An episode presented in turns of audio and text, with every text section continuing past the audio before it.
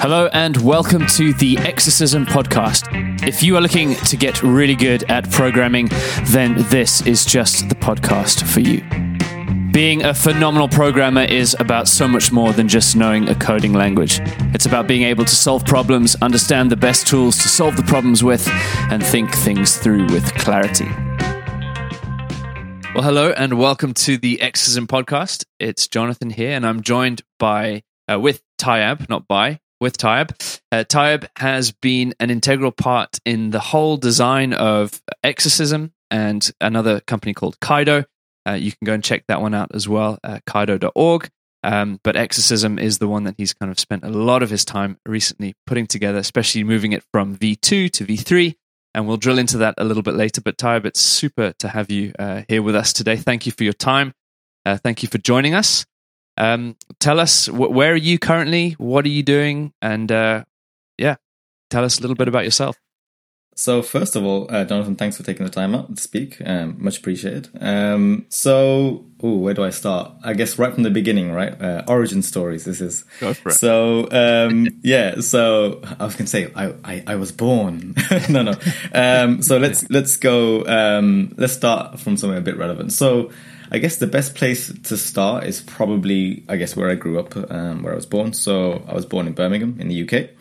Um In quite a, I guess, uh, looking at it now, quite a deprived area, actually. So I'm from a town, actually, just technically slightly outside of Birmingham, called Smethwick. Um, there's literally like a, almost like a border sign. Like if you just walk like f- five seconds down the road, there's like a border that says Birmingham, and then on one side it says okay. Smethwick, and on one side it says Birmingham. So technically, I'm like on the outside of it. Um, but yeah, it's uh, it's quite a deprived uh, area, at least as I've been growing up. Um, and um, it's very, very diverse, very multicultural. Like everyone's here from everywhere, like all over the world. Um, it's quite, an, it's quite, it's been quite an interesting experience uh, growing up here. Like I'm currently still uh, in in the same uh, area, in the same city. Um, and yeah, like it's it's been interesting getting to be in a place where you have like a complete melting pot of ideas, a complete mm-hmm. melting pot of Uh, different types of people with different perspectives from all over the world. And that's kind of, sh- I think, shaped me in a lot of how I see the world today. Um, you know, I always acknowledge that there's an, there's another perspective out there and that like the world is way greater than just my little part yeah. of it. Um, so yeah. Um, and I would say that like, um, my, fa- like going back a bit to like my father and my mother and, and, and all that side of things too. Um, my father uh, was very entrepreneurial, like as well. So um, just for context, he was a migrant to the country, so he migrated from from Pakistan. Um, secondly, uh, technically, I'm a second and third generation uh, immigrant, I guess, because my grandfather, yeah, my grandfather and my father both okay. uh, migrated to the country. So okay. my fa- uh, my grandfather actually migrated after after World War Two, and that's a okay. whole separate oh, wow. story. So that was like yeah. that's a while a while ago, eh? Cool. Yeah, yeah, a long long while ago. Um, he was actually born in, believe it or not, he was born in nineteen oh one. So my grandfather really? is old. Yeah, he's very is he still old. alive? No, no, he died okay. when I was young. He died about thirty years ago. Roughly. Okay, I was going to say, because he, he'd be like one hundred, one nineteen now. Yeah, he'd be very old right now. Um, but, but yeah, so that's a whole different story. But mm-hmm. both my grandfather and my father migrated um, to the country. So yeah, whatever that makes me. I don't know what that, that makes me sec- second generation or whatever. And, and um, Birmingham, just, was it just that Birmingham was a natural landing point? Or, I mean, um, I think London no. maybe, but yeah. So, so initially we actually started, um, I say we, like my, my, my father's family and, and, and how he settled here. Um, I think they started in the south of England first. Mm-hmm. Uh, I can't remember exactly where. Um, I think it was near Surrey, okay. uh, in the south of England. Yeah. Um, and, and the reason why they started here, there is just, as a, I think, as a consequence of the war. So what happened is my, um, my grandfather um, moved to Surrey. In, in fact, he, he actually had to uh, escape to Surrey.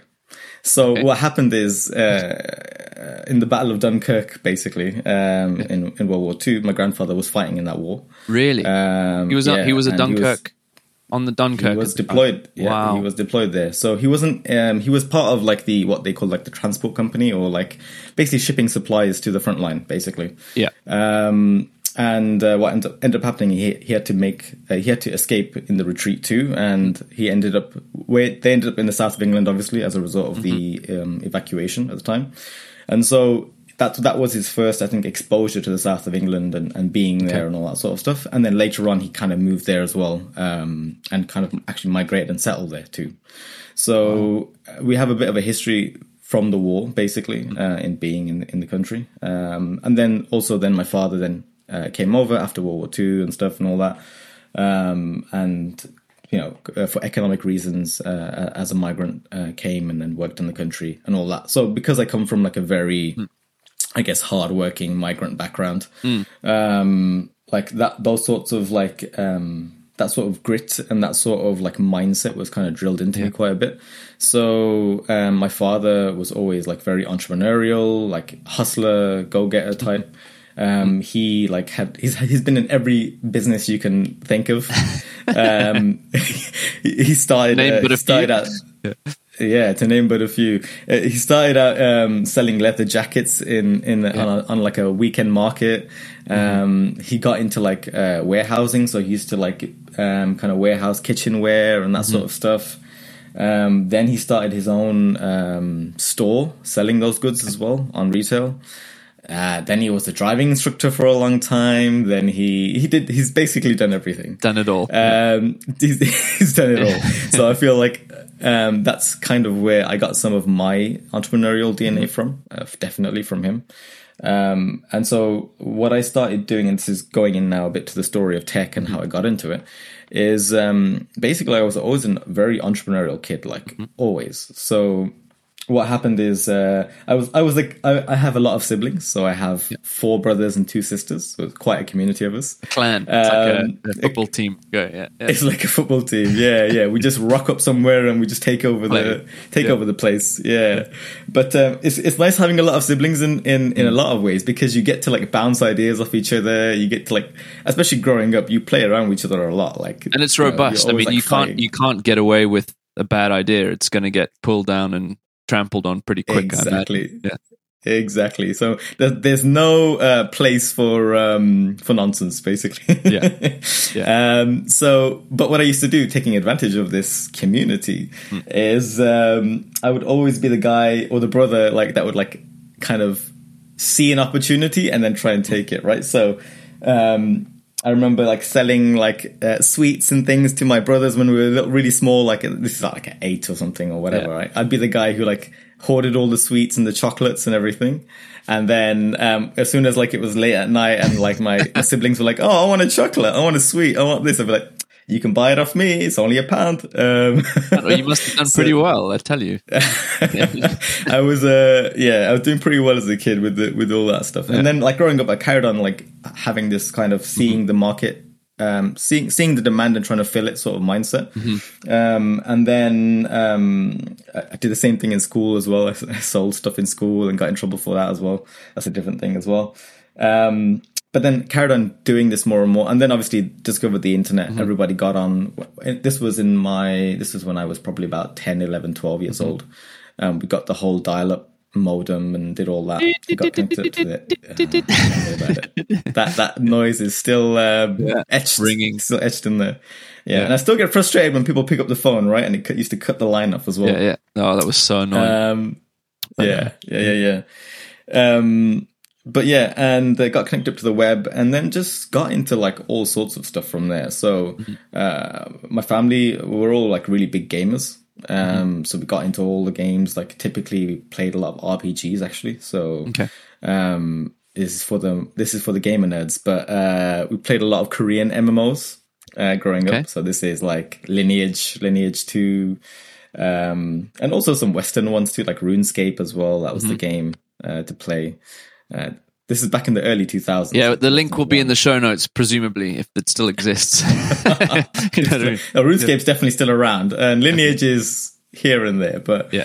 uh, link in the show notes for sure. uh, but uh, yeah, and then and then sort of we got from there, and then this is where like the tech stuff starts. So got from getting into gaming, and then basically um, my brother was really into his games and therefore joined clans and stuff with them.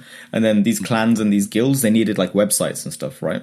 Okay. So um, they started building like communities around them. Like my brother would be the guy who then they would go to and say, well, can you like make a website for this, please? Or, yeah. or this web page, right? And this was back in the day when you used to um, use something called Microsoft FrontPage, which is like yeah. a what you see is what you get editor. Okay. Do you remember that?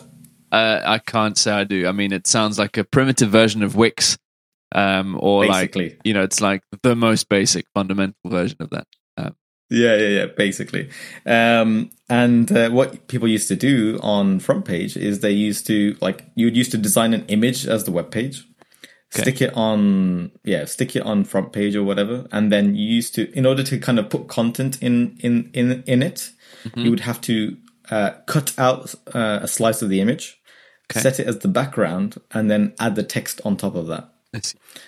So that is how you used to create web pages, essentially an image, and you just slice it up into a million different pieces and then present it with some of the things as background and text on top. So, so a very primitive version of React and components on, on some level, you could say. Maybe we're getting a little yeah, yeah, so tenuous at this point, but okay, no, that's yeah, that yeah, yeah. So, so this is this is O G internet, right? This is how yeah. it all this is how it all began. And then, like, what I used to do, I mean, this is back in the time where households had like um, one shared computer amongst mm-hmm. like everyone in the house. So, and with eight siblings, or like with eight siblings, I mean, I was a professional backseat gamer, a professional mm. backseat um, developer. You know, like yeah. I would just sit behind my uh, brother watching, like, oh, do this. do yeah. that, like, oh, you should move this over there, you should do that. Yeah. The strategists, um, all strategists, you know? yeah. No, don't do that. That's it. And, and, and I think one day he just got so frustrated, he, go, he just turned around to me and goes, uh, he goes, Taiyab, uh, just do it yourself. Like, yeah. d- design your own website, and then uh, and then you can do this all yourself. Stop, tell, stop telling me what to do. And yeah. then I was like, okay, sure. so um, yeah, it was fine. Thank you very much. yeah. yeah. So when it was my turn on the computer, I would um, then go on and start designing uh, websites and things for various things I was interested in. It was always like about um, you know, what was cool at the time. So I was quite into like anime and Gundam and that sort of stuff at the time as well. Mm. Uh, into Dragon Ball Z, that sort of stuff. So yeah, I would create like websites for those things I was interested in, um, and then go from there a little bit. And then what happened is I started getting more and more into it. I joined a few uh, forums online okay. um, around the idea of like freelancing and design and all that sort of stuff. Because I started thinking, well, maybe I can make some like money freelancing or something, mm. uh, being a designer. Um, and this is when I also started getting into code more as well, uh, obviously first in websites and then and then other stuff later. Um, and then, yeah, carried on progressing from there. Um, got more into designing websites and doing all that sort of stuff. So did the did the design side of things sort of, was that where you, you veered towards, you, you, you might say? Was it kind of like, okay, I want to design this, mm. oh, therefore I need to know a bit of JavaScript. Did, was it that way around? Because some people come at it from, I'm going to learn to code. Oh no, I need to learn how to design on top of that. So was yours design led essentially? So no, uh, it was, uh, everything was from a very utilitarian standpoint, right? Okay. So it was, um, I need to launch this website for this idea that I have. How do yeah. I do it? Right. Okay. Oh, I need to learn this. I need to learn that. I need to learn that. Right. And then you so down the, the, down the rabbit warren with, with learning essentially. Yeah, yeah, okay. Down the rabbit hole. Yep, exactly. So um, it was, yeah, all everything I ever did was from utilitarian standpoint. So it was just uh, like, yeah, here's an idea I have, or here's something that I want to bring to market. How do I do yeah. it? And would you um, say that informs your, your design now even? Like um, kind of, because I love your designs. I think they're super mm-hmm. um, clear and um, mm-hmm. easy to understand from a practical perspective. And so I can now mm-hmm. see that there's clearly a, a train of thought that runs through how you think um, through design. Yeah. Yeah, I would I would say so, say so definitely. Like, um, I think with design especially, it has to achieve the clarity and the objectives that's needed, right? So, mm-hmm. like, that's why it's super important early on to be defining what it is you want this page to do on, on, on, on multiple levels. So not mm-hmm. just on, like, you know... Um, like what buttons or what in, what things do we want people to do when they get off here, or what do we want them to know, but also emotively, what do we want people to feel when they're on there, yeah. and and what are the primary things that we want people to do and feel when they're on that page, right? So whenever you do any piece of design work, the first thing you do is you define objectives. You define mm-hmm. like, I want I want people to come on here and do X, Y, and Z. And then think of everything through that lens, right? Yeah. So, um, and, and also when you when it comes to designing a page, you always want to think it through um, from, from a very heavily emotional standpoint too. So I'll give you an example. So if you're talking about um, a recent page that we're designing about this, um, we're actually building like a, a page on Exercism to describe or show uh, the build state of a track right now, mm-hmm. right? Mm-hmm. So... Um, that, for example, requires um, a multitude of things. First, it requires what I call the activation, which is like mm-hmm. um, getting people emotionally invested in that thing first. So yeah. what I find is when it comes to motivating somebody to do something, first you need to get them emotionally invested. Then you got to show mm-hmm. them the details of what needs to be done, right? Yeah. So that whole top of the page is dedicated to showing impact.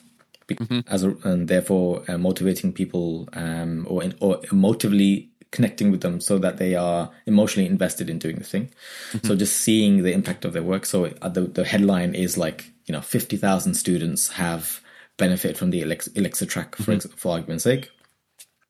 And then once you've kind of established the emotive connection and once you've kind of given that piece of motivation to them at the beginning, then you can go into the depth and detail of things, right? Mm-hmm. So much mm-hmm. like um, anything, it basically has to follow a story that makes sense from, from top to bottom. Um, and as long as you're following that through line where you're, and you're accounting for people who both know about your service and don't know about your service, or are part of the Exercism community or not part of the Exercism community, or are senior maintainers or lower level maintainers, you got to think of all those personas and then feed them through that story and see if it makes sense to them. Okay. So, so looking at Exercism, then pulling back as a whole, what were some of the key emotional, um, things that you were trying to hit with Exercism, like when you were redesigning version three? Or can you explain kind of what, so how you went from version two, which where it was? I, I mean, where did you get involved again with Exercism? Was it V one or V two? Like so whereabouts? Just past the, of... yeah, so ju- just past the the launch of V two.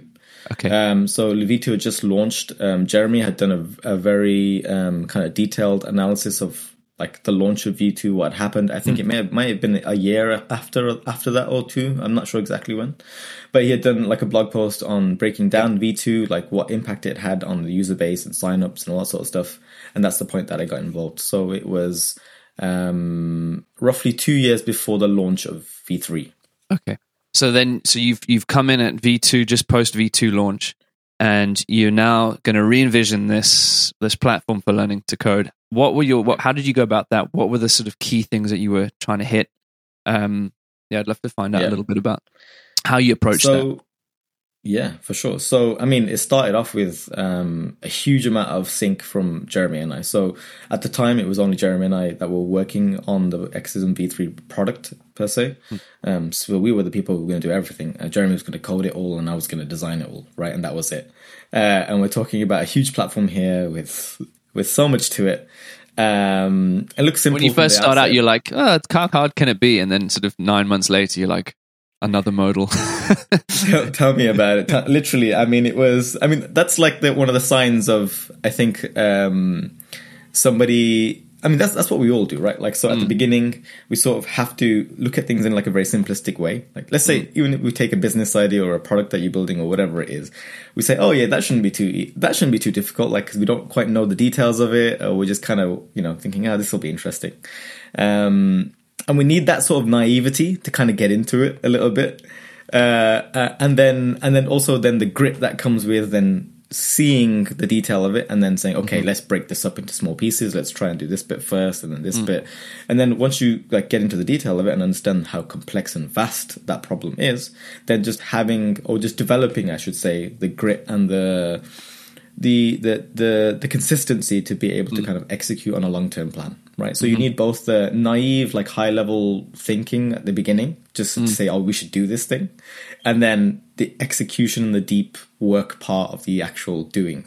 Yeah, agreed. I mean, it's like, it's, you need to get to that point where you're like, oh, we're too far down the road to turn, to turn back.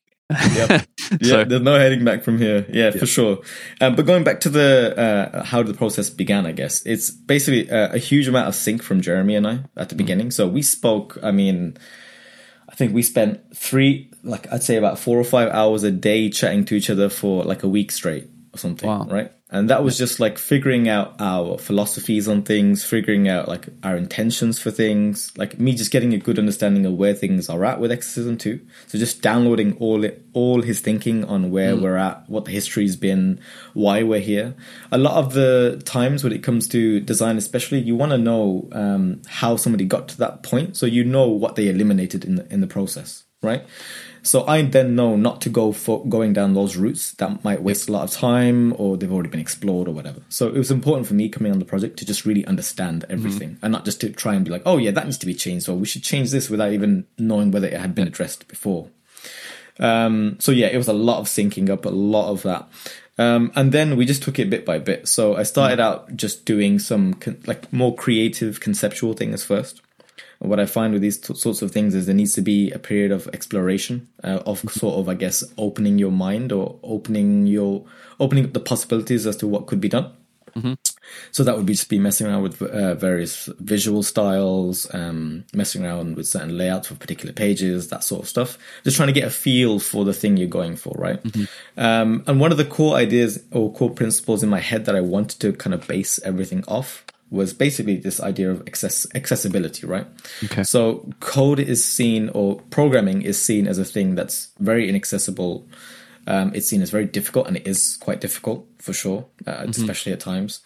Um, it's a new, it's a new skill, skill that requires a tremendous amount of effort to acquire, as do mm-hmm. new skills do. Um, so as a result of that, it needed to then, in, in as a direct response to that, the website itself or the design itself or the branding itself needed to be approachable. It needed to be approachable. It needed to seem, uh, it needed to seem fun and easy. Mm-hmm. Um, and it needed to feel like, uh, like I, as maybe somewhat of a novice programmer, can come in and do stuff, right? Yep. This is not some exclusive community of just hardcore devs. Where your forum is like a nightmare to even decrypt. like exactly, it's like Exactly. Like... Yeah. yeah, you just like kind of click on, you're like, yeah, I don't know what's going on, and you click off. Like that's yeah. that's what we yeah. didn't want to have happen. Mm-hmm. So um, everything revolved around that. So even we're talking about the iconography on the site, everything seeming very happy and mm. smiley and um, approachable, colourful. Um, it was it was all just saying, come in, get involved, and you know, do your best. And mm-hmm. um, it's also one of the things that informed like how we did the whole uh, peak end stuff. So peak mm-hmm. end is this idea that um, it's kind of like the emotions or the impact you want somebody to feel when they are, when they've gone through a journey and they're hitting like the, the, the success part of it or the, the end mm-hmm. goal of it.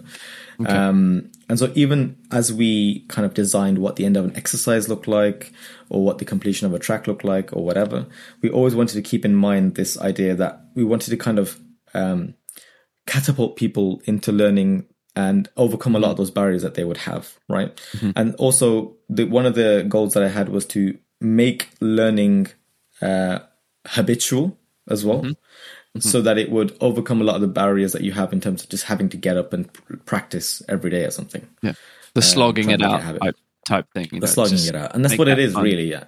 Yeah, yeah, ex- yeah. exactly. And and that's what it really all is, right? It's, with any skill, it's deliberate practice. It's waking up every morning and thinking, oh, I should learn this thing. I mm. should co- spend a couple hours deliberate practice on this thing. And that's how we all get better. So mm. essentially building in a lot of those, um, you know, you know how like how we get addicted to social media and they're built yeah. to be addicted, uh, addictive. Um, I, I know we can't, it's hard to do that with things that are difficult, mm. but I wanted to try and create as much of that as possible with this too. So mm-hmm. to make something hard, like learning, addictive too, okay. which is a much harder th- uh, goal for sure. And so how did the... So clearly in the site, there's an element of, I mean, that we throw the term around gamification all over the shop, and it's kind of like a bit of a buzzword, right, in, in tech, like let's gamify everything. But how did you approach that in a way that was meaningful and kind of appropriate? Because it's it is a term that is thrown around, but clearly, it, if it's done right, it's it's really positive. Yeah. How did you approach so, that? So gamifi- gamification is all about um, effort and reward, right? Mm-hmm. And in reality, all it really is is elevating um, or making clearly defined what the rewards are for the effort mm-hmm. that's made, right? So um, So what? I, so I think I feel with things like badges and, and things like that, and reputation even to a large extent, mm. it's all it's all just geared around um, making sure that the things you're rewarding are uh, things that are worth rewarding, and mm-hmm. that's it really. So, mm. for example, um, let's say somebody completed uh, the Elixir track for argument's mm-hmm. sake. Creating a badge for that and rewarding that is a very sensible thing to do um, in terms of elevating and clarifying to that person that, wow, you did something great here, right? Mm-hmm. So it's not just about adding numbers and scores and badges and things to random things. It's about associating it to the actual learning and behavior patterns that people experience when mm-hmm. they use such a certain platform, right? Mm-hmm. So to me, it's all about uh, things being meaningful. Mm-hmm. If um, an, a gamification element Um, is either um, rewarding me for a behavior that I did correctly or well, or, or a, a desired behavior, then it's amazing. But if you're just introducing points for like some, you know, a relatively a relatively meaningless or arbitrary reason, that's when you're going to get the confusion and you're going to get the problems, right? Um, even when it came to us designing reputation, for example, it needs to be that you had some meaningful contribution to the platform in order to mm-hmm. gain reputation, and then that reputation would truly serve as a way of showing your contribution to the community, and hence your sort of uh I guess your status in things as well. Okay. And so now then then coming back, what was and so if we if we rewind a little bit back to when you started out coding and designing and all of that, how did you um from a from a coding perspective now, um what was your your journey, your process there, and how did you motivate yourself to to learn that? Yeah, so um, I'd say, yeah, it was all just about trying to launch certain products and services. So being the entrepreneurial kid or whatever, mm. it was, oh, I have this idea for a business, right? Okay, let me see if I can build a product mm. to then sell to people and then sell and then even sell the business, right? Yeah. So um, back back in that time, there was also like um, a website called SitePoint that a lot of people used. Um, this was like a, a reference for developers, web developers specifically, um, to use. And it would talk about all the new cool ways you could use C S S and do this and do that. Um, but it also had a marketplace on there, right? Okay. So people would actually come and sell their businesses on there and buy businesses on there, or really? sell domains. Okay. Yeah. Yeah. And so I got really involved in, in this. So once I saw like all the businesses being sold for like, you know, there was like a website that was, um, I think selling like golf clubs or something. I can't remember, something random. And it was like, it, it sold for like ten thousand dollars. And I was like, mm. and this is when I was like, fifteen, sixteen years old, right? Dude, so I looked that's at this a lot of money. Like, I was like, ten grand. I could do with ten grand right now. Yeah, so, yeah. Um, so, um, so what I ended up doing is just basically trying to launch products and services, and then having to mm. learn how to code on the back of that. Okay. So, um, so one day I would have an idea for a, for a product or service. Let's say, I don't know, I want to create. Um, in fact, one of the web- websites I did create very, very early on.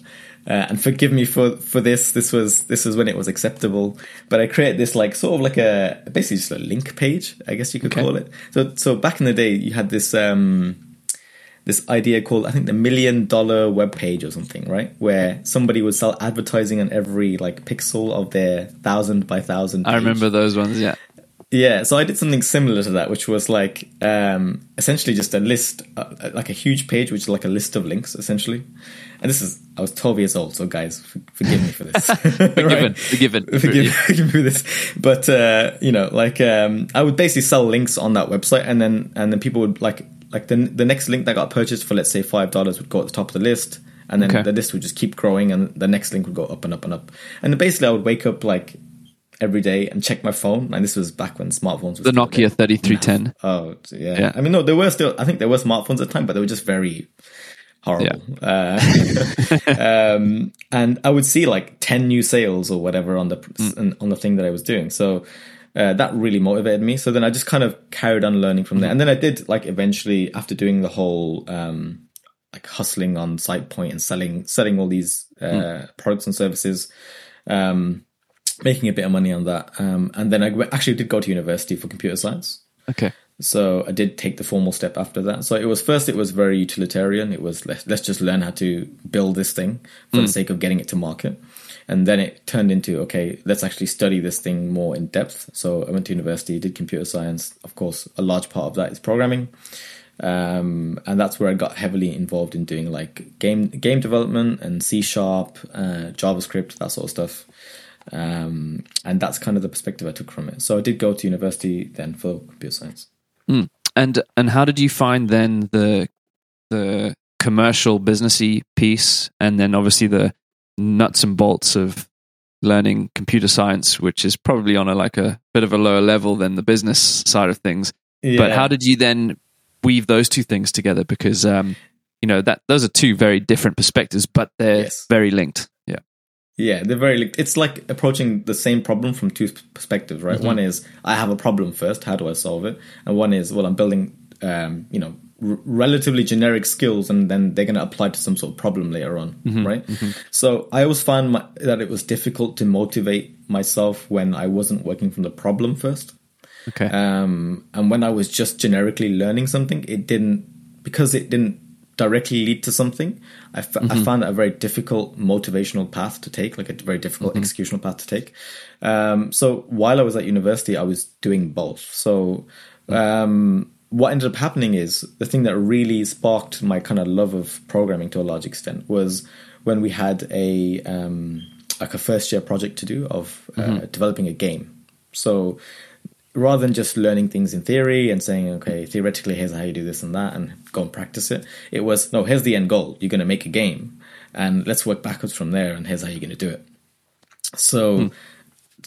Like, like I mentioned before, we, you know, my family and I, all my siblings, we come from a gaming background. So making a yeah. game was like, yeah, let's do that. Right? Yeah, I can do that. Um, I'm going to do that one. Um, and so, yeah. And so when it came to like doing it that way around, yeah, here's what we want to do. And then let's work backwards from there. Then I was highly motivated to, to do all of it, mm-hmm. and any of it. But I always struggled with just learning in isolation with no end real, like distinct end goal. That was mm-hmm. tough. Okay. And so, so now gaming and, and you're building this game.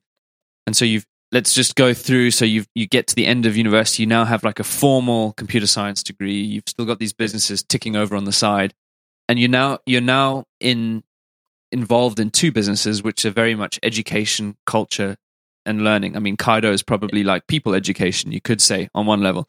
Um, Was was there ever a kind of like, this is the trajectory that I want to move in from an industry perspective? I know tech is a generic sort of umbrella, you could say, but mm-hmm. the, the the education piece or the people development space, or you know, one someone might be like fintech or whatever. Is there any specific industry that you're like, I'm really interested in this and would love to see? So, so I would say right now, um, I would say I'm at where I'm at because I, I essentially followed my nose. Right. Mm. So what I think what tends to happen is people kind of follow their nose a little bit first. So they kind of go down a path that seems interesting to them. Mm-hmm. Um, and then they go down it, they go down it, they go down it. And then um, after a certain level of time has lapsed on either that thing or they've explored a bunch of things, mm-hmm. then they kind of start kind of maybe making specific judgments about which industries or mm. what problems they want to tackle specifically, right? So I'd say I'd gotten involved with uh, Kaido and Exercism um, in large part being connected with Jeremy and getting to know mm. him. And I didn't even tell you the story about how I um, got to got to know him and where I met him. Uh, oh, we well. could we can do that. Uh, we can do that in in a second, but uh, just finish right. this one and then yeah, we'll yeah, yeah, sure. Um, but yeah, so uh, sorry, I lost my train of thought. I know it was just about like specific industry, specific following your nose. Ah, yeah, so it was more like I just loved loved designing product, um, and I just wanted to work on stuff that was interesting. So when um, you know I was proposed various things, um, especially when Jeremy and I chatted and we walked, talked through stuff. It seemed like a really interesting problem to try and tackle. So it's always, for me, it was just, what's the problem that I that looks interesting for me to tackle? Let's go and tackle it. I am starting to get a flavor for the problems that I care about in the world and where I want to address. But that's like, I think, uh, more of a thing for the next, that's going to develop more over the next, I think, three or four years or, or the coming years for sure. Oh, cool. And yeah, so now, now you met Jeremy post-university somewhere along the yeah. line. What what was that all about? there's a, there's a, there's a, there's there's another story embedded in here. So so I actually met Jeremy whilst I was at university. Okay. Um, we didn't go to the same university. He's he's like ten years older than me. But um, but what ended up happening is uh, I went to. So I told you I was in, into startups and business mm-hmm. and entrepreneurship and all that. So there was a um, like a startup hack weekend that was being. Um, conducted at a local university, um, at Aston University. Shout outs to Aston. Nice. Um, and um, so my friend and I decided to attend this hack weekend because why not? We're interested in tech. We're interested in designing and developing stuff. Why not? Yeah. So, um, so yeah, I went to this event and then, um, you know, we, there were various pitches to get put into groups and whatnot. And I remember Jeremy pitching for his idea. Um, and the idea was uh, a home automation thing, basically, right? So he was um, years ahead of his time. Smart cities, yes. And smart homes, all of that kind of jazz. Yeah. Exactly, exactly. So um, it was like a smart, um, it was a home automation tool called Aya, which mm-hmm. is uh, like a Hindi word for, um, I think, like caretaker or something. Okay.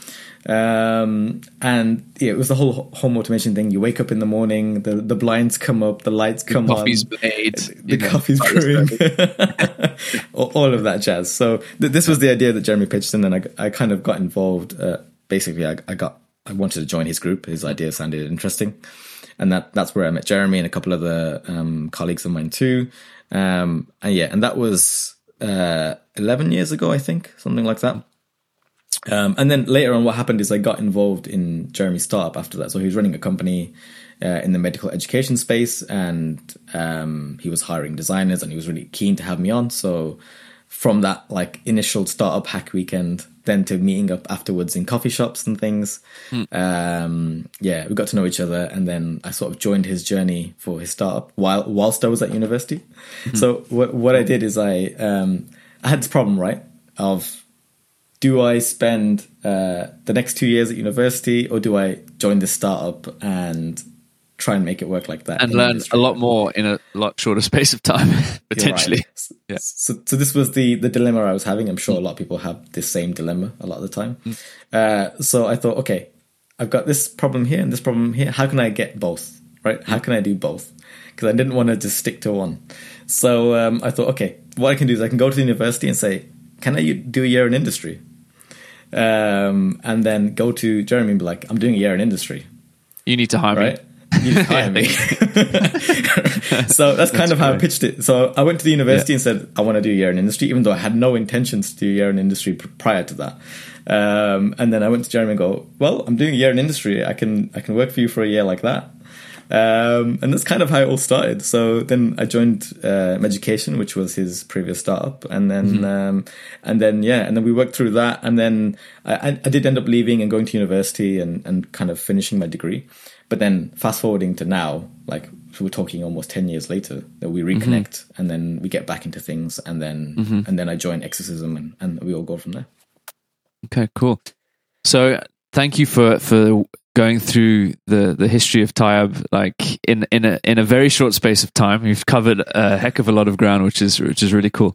Um, so now, what would you recommend to anyone who's sort of signing up to Exercism or is wanting to start off that coding journey? Like, what would you? You've hinted a few times, like find a problem to solve potentially and all of that kind of stuff. But what would be your kind of key recommendations to someone who's wanting to step into the tech space and sort of get their feet under the table, you could say?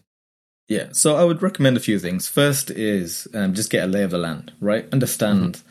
what you're getting into. Um, have a strong reason as to why you're getting into it. Um, mm-hmm. And also understand that it, it's going to be a difficult journey, and just mm-hmm. just understand and expect that. Um, with anything that's worth it, it's, it's, it's hard to do. Uh, mm. Things that are hard to do are rewarding, and programming is no different. Right. Mm. There's definitely a fun element to it as well. I mean, it's amazing to just go in and be able to build stuff and write stuff, but you know, you need to learn the foundational stuff to do that for, uh, mm-hmm. initially, and and there's effort required there. So just understand that. Uh, I would say that. Secondly, um, like go for the very um, novice focused uh, platforms and tools uh, that mm-hmm. currently exist. So have a look around. There's plenty of them out there. Um, give them a try first. See if it's for you. Mm-hmm. Um, so just get your feet wet a little bit, um, really. And then one, you know, if you love it and you start, you start getting, and, and love, love is a very, um, uh, strong word here, but if yeah. you're interested in it and you're getting a, you know, you're, you're saying, okay, this is kind of, kind of interesting. I want to do a bit more. Then just keep following your nose on it. Keep like at it, mm-hmm. um, more and more every day. Um, I would say that finishing one of these novice platforms is a good idea too. Uh, like getting mm-hmm. to one hundred percent completion on them is, is a good step. Um, and then if you've got an appetite for more, just keep going. Um, go and, you know, sign up to Exercism. Go and sign up to all these other things that exist, uh, Code Academy or a, or a um, or a Treehouse or something like mm-hmm. that. Um, and really get your get your teeth stuck in. But you have to kind of keep dipping your feet in more and more and more and see see if you like it. No, sure. I think one of the my observations for me personally was um, you can get this like real ex- moment of excitement. Oh, I want to learn how to code. And then you you like set sail and then you you hit like a brick wall where it's like, wow, there's so many people to choose from. W- where do I start? And then you actually have to explore the different ways that people teach as well before you can really be like, actually, this is this is how I relate to this issue really well. And then once you've done that, then it's like, okay, next next phase, you actually have to, I would say, um, break the problem down, like you, like you mentioned previously, into very small kind of achievable steps. Because if you like, oh, I want to write a website in JavaScript or React or whatever, it's going to be so, it's going to be feel really, really far out there. So, Um, no, I think uh, that's really, really good advice. So, a um, couple more questions um, for, for you, Taiyab, today. Um, so, we have this concept called uh, the hill that you would die on in in in in these shows that we've been doing, and uh, it sounds pretty melodramatic, and maybe it is. Um, but the concept is essentially: is there one opinion or thought that you um, would hold fast to within the tech industry that you think is like a non-negotiable, something that you would absolutely fight for tooth and nail? Fight maybe a bit strong, but if you know what I mean, like you would really say this, I believe this is key. I'm not going to budge on this. Um, what would that opinion be? And how would you kind of explain that to everyone kind of listening? So this wouldn't be maybe a specific technology um, opinion or, or thought. It's more a bit broader than that. Um, but I think as just as a society or just as the world, we're exper- experiencing a very unprecedented time where the people that control the computers and the robots have all the have all the power, basically. Um, and what's not happening is there's not a, a, a, enough of a trickle down of value to the people who are not developing those technologies or own them um, to have the the strengths or the or, or the augmentations that they give you. Right, because by this, I mean, at this point, we're all androids, right? Pretty much. I mean, we have yeah. we we have these devices in our pockets. They empower our thought and they give us access to all this technology. Mm. They let us do crazy things that we weren't previously able to do. Um, but the thing is, like, a lot of that power is is still being owned and controlled and harvested by, you know, big companies, et cetera, et cetera. Mm-hmm. So what I would say is we still haven't learnt as as a society to kind of Um, give that value to everyone. Mm-hmm. Um, and I think that's something that I've been kind of thinking about more and more. Um, it's something that I, I'm pas- quite passionate about, and I, I've been doing a lot of reading around, mm. um, just trying to figure out. And this uh, problem's being trying to be tackled on multiple levels. So, of course, giving people just more um, accessibility to program is a way of putting that power into the hands of everyday people. Um, but also politicians are trying to do it from their level, and you know there are, there are other organizations on various levels that are trying to do that too. So that's something that I care quite deeply about, and it's something that I'm I'm, I'm watching um, with mm-hmm. a you know with a vivid eye. Um, I can't tell you that I have a specific like part of that that I'm gonna either mm-hmm. execute on or work on or whatever. But Exercism is a platform that kind of works towards a lot of that. So. Mm-hmm. Um, From from what we can do um, and and what's within my power to do, um, I think I'm at least making a small dent into that problem uh, yeah. for sure.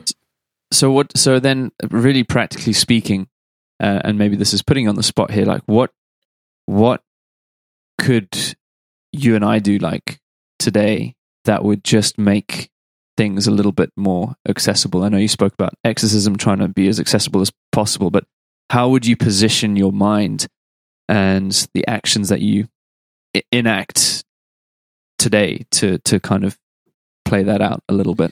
Yeah, it would be. Yeah, it's a, it's a very difficult question. I would say. I mean, we, I could I could tell you the, the the typical thing of like you know introducing um, programming literacy to everyone, et cetera, et cetera. Mm.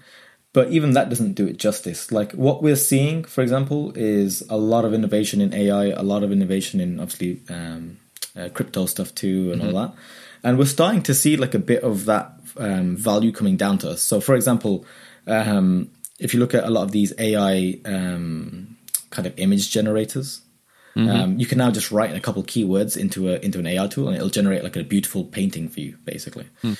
Um, it's actually a tool made by Discord, I think. Um, but um, yeah, what I would say specifically is that we could we should probably just do a better job of, I guess, our immediate vicinity or immediate families. So mm-hmm. we talk about this on a very like, you know, Exercism is a platform that's doing this and this, but maybe we should teach our own families to do the things that we talk about, right? Mm-hmm. Um, maybe our parents, especially, they might have been out of the fold quite a bit in terms of technology. Um, maybe they don't use their smartphone as much as they could. Maybe they don't uh, know how to do any of the basic things that we take for granted every day. Mm-hmm. So I think definitely teaching older generations how to adopt technology and use it, Um, teaching younger generations too, um, and just ensuring that uh, our community in our immediate vicinity, in our immediate area, have have know about the, the tools, have access to them, mm-hmm. and then are trained to use them in a confident way as well. Yeah, um, yeah. I think that's that would make a huge impact. And and I think just to comment on that as well, maybe one thing is is you're entrepreneurial is also to be like, how can we bridge the gap between what is perceived as very complex and make it simpler? Not that that's always that easy to do, but um, but maybe build that level of abstraction that just allows more people to sort of uh, to to. I, I, I also feel it's just a it's it's more of just a, um like a like a cultural or, or just a general societal problem anyway. So I I see us also aging out of younger technology, right? Mm. So we're not that mm. young. Like um, no, I, I don't know how old you are, Jonathan, but I'm in my early thirties. Right? thirty-five. Yeah. thirty-five. So we're in our thirties, right? Mm. And um, there are things that I've heard about or don't even have a clue about that the twenties and the teens are doing that I don't have, I have no clue. Yeah. Right? So I think there is a natural, also a natural, like, uh, I guess, um, kind of not calcification, but almost like you just don't know what's on the younger side of things, or you don't mm. know what the young kids are doing, or you don't know. Your brain doesn't move as fast. That's the reality. Brain doesn't, yeah, brain like, doesn't move as fast. Yeah. yeah, not not as neuroplastic, and we're not. And also, we're kind of busy. We're kind of busy doing stuff. We're bu- mm-hmm. busy building something. We're we're doing our day-to-day jobs, and therefore we're not able to have that exploratory phase anymore of going mm-hmm. and discovering new technologies and discovering new things. Whereas younger people, obviously, they're not working a job typically, so they can mm-hmm. go off and explore A I and explore this and explore that and learn so many cool new things that we get kind of aged out of a little bit. Mm-hmm. So I think there's just an, an issue of time too, and uh, mm-hmm. giving yourself the, the, the space and um, freedom to explore new stuff. Yeah. Oh, cool. No, that's that's spot on. So one more question then before we kind of come into land. It's been an hour of goodness so far. Um, what recommendation would you give to the Exercism community? And it can be anything. It can be as lighthearted as you want, which is, you know, go and buy an ice cream or whatever. Or it can be as like, you know, get into a hectic fitness regime.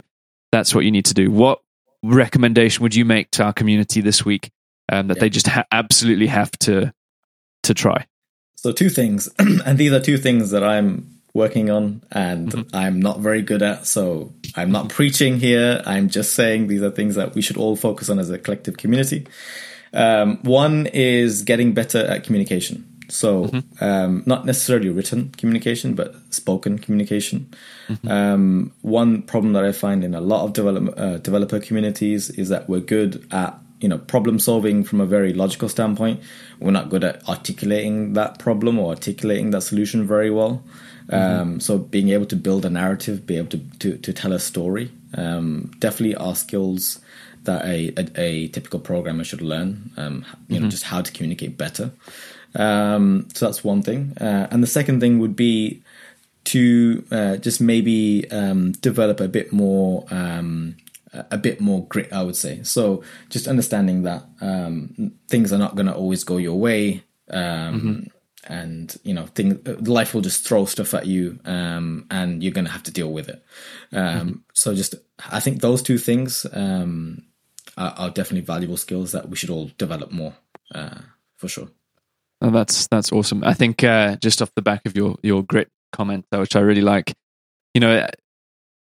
Facing things head on is is way more beneficial than running away from, from the problem. And I think that's just something that I found true in the last couple of years for me is there's an issue. It's better to walk towards it and go through it than it is to kind of try and skirt around it. And uh, yeah, not engage and, with it. And, and sometimes you, you'll need to like amp yourself up a little bit. Maybe mm. um, I mean that's where this is where the whole physical fitness comes into it. The mm. reason why people, one of the reasons why people go to the gym is it, keep, it gives them confidence. It gives yeah. them the the kind of feeling of wanting to tackle the day. So. Um, mm-hmm. I would say, yeah, like amp yourself up and go and go and tackle those things. Go and tackle those demons that you know are there. Yeah, yeah, run at them.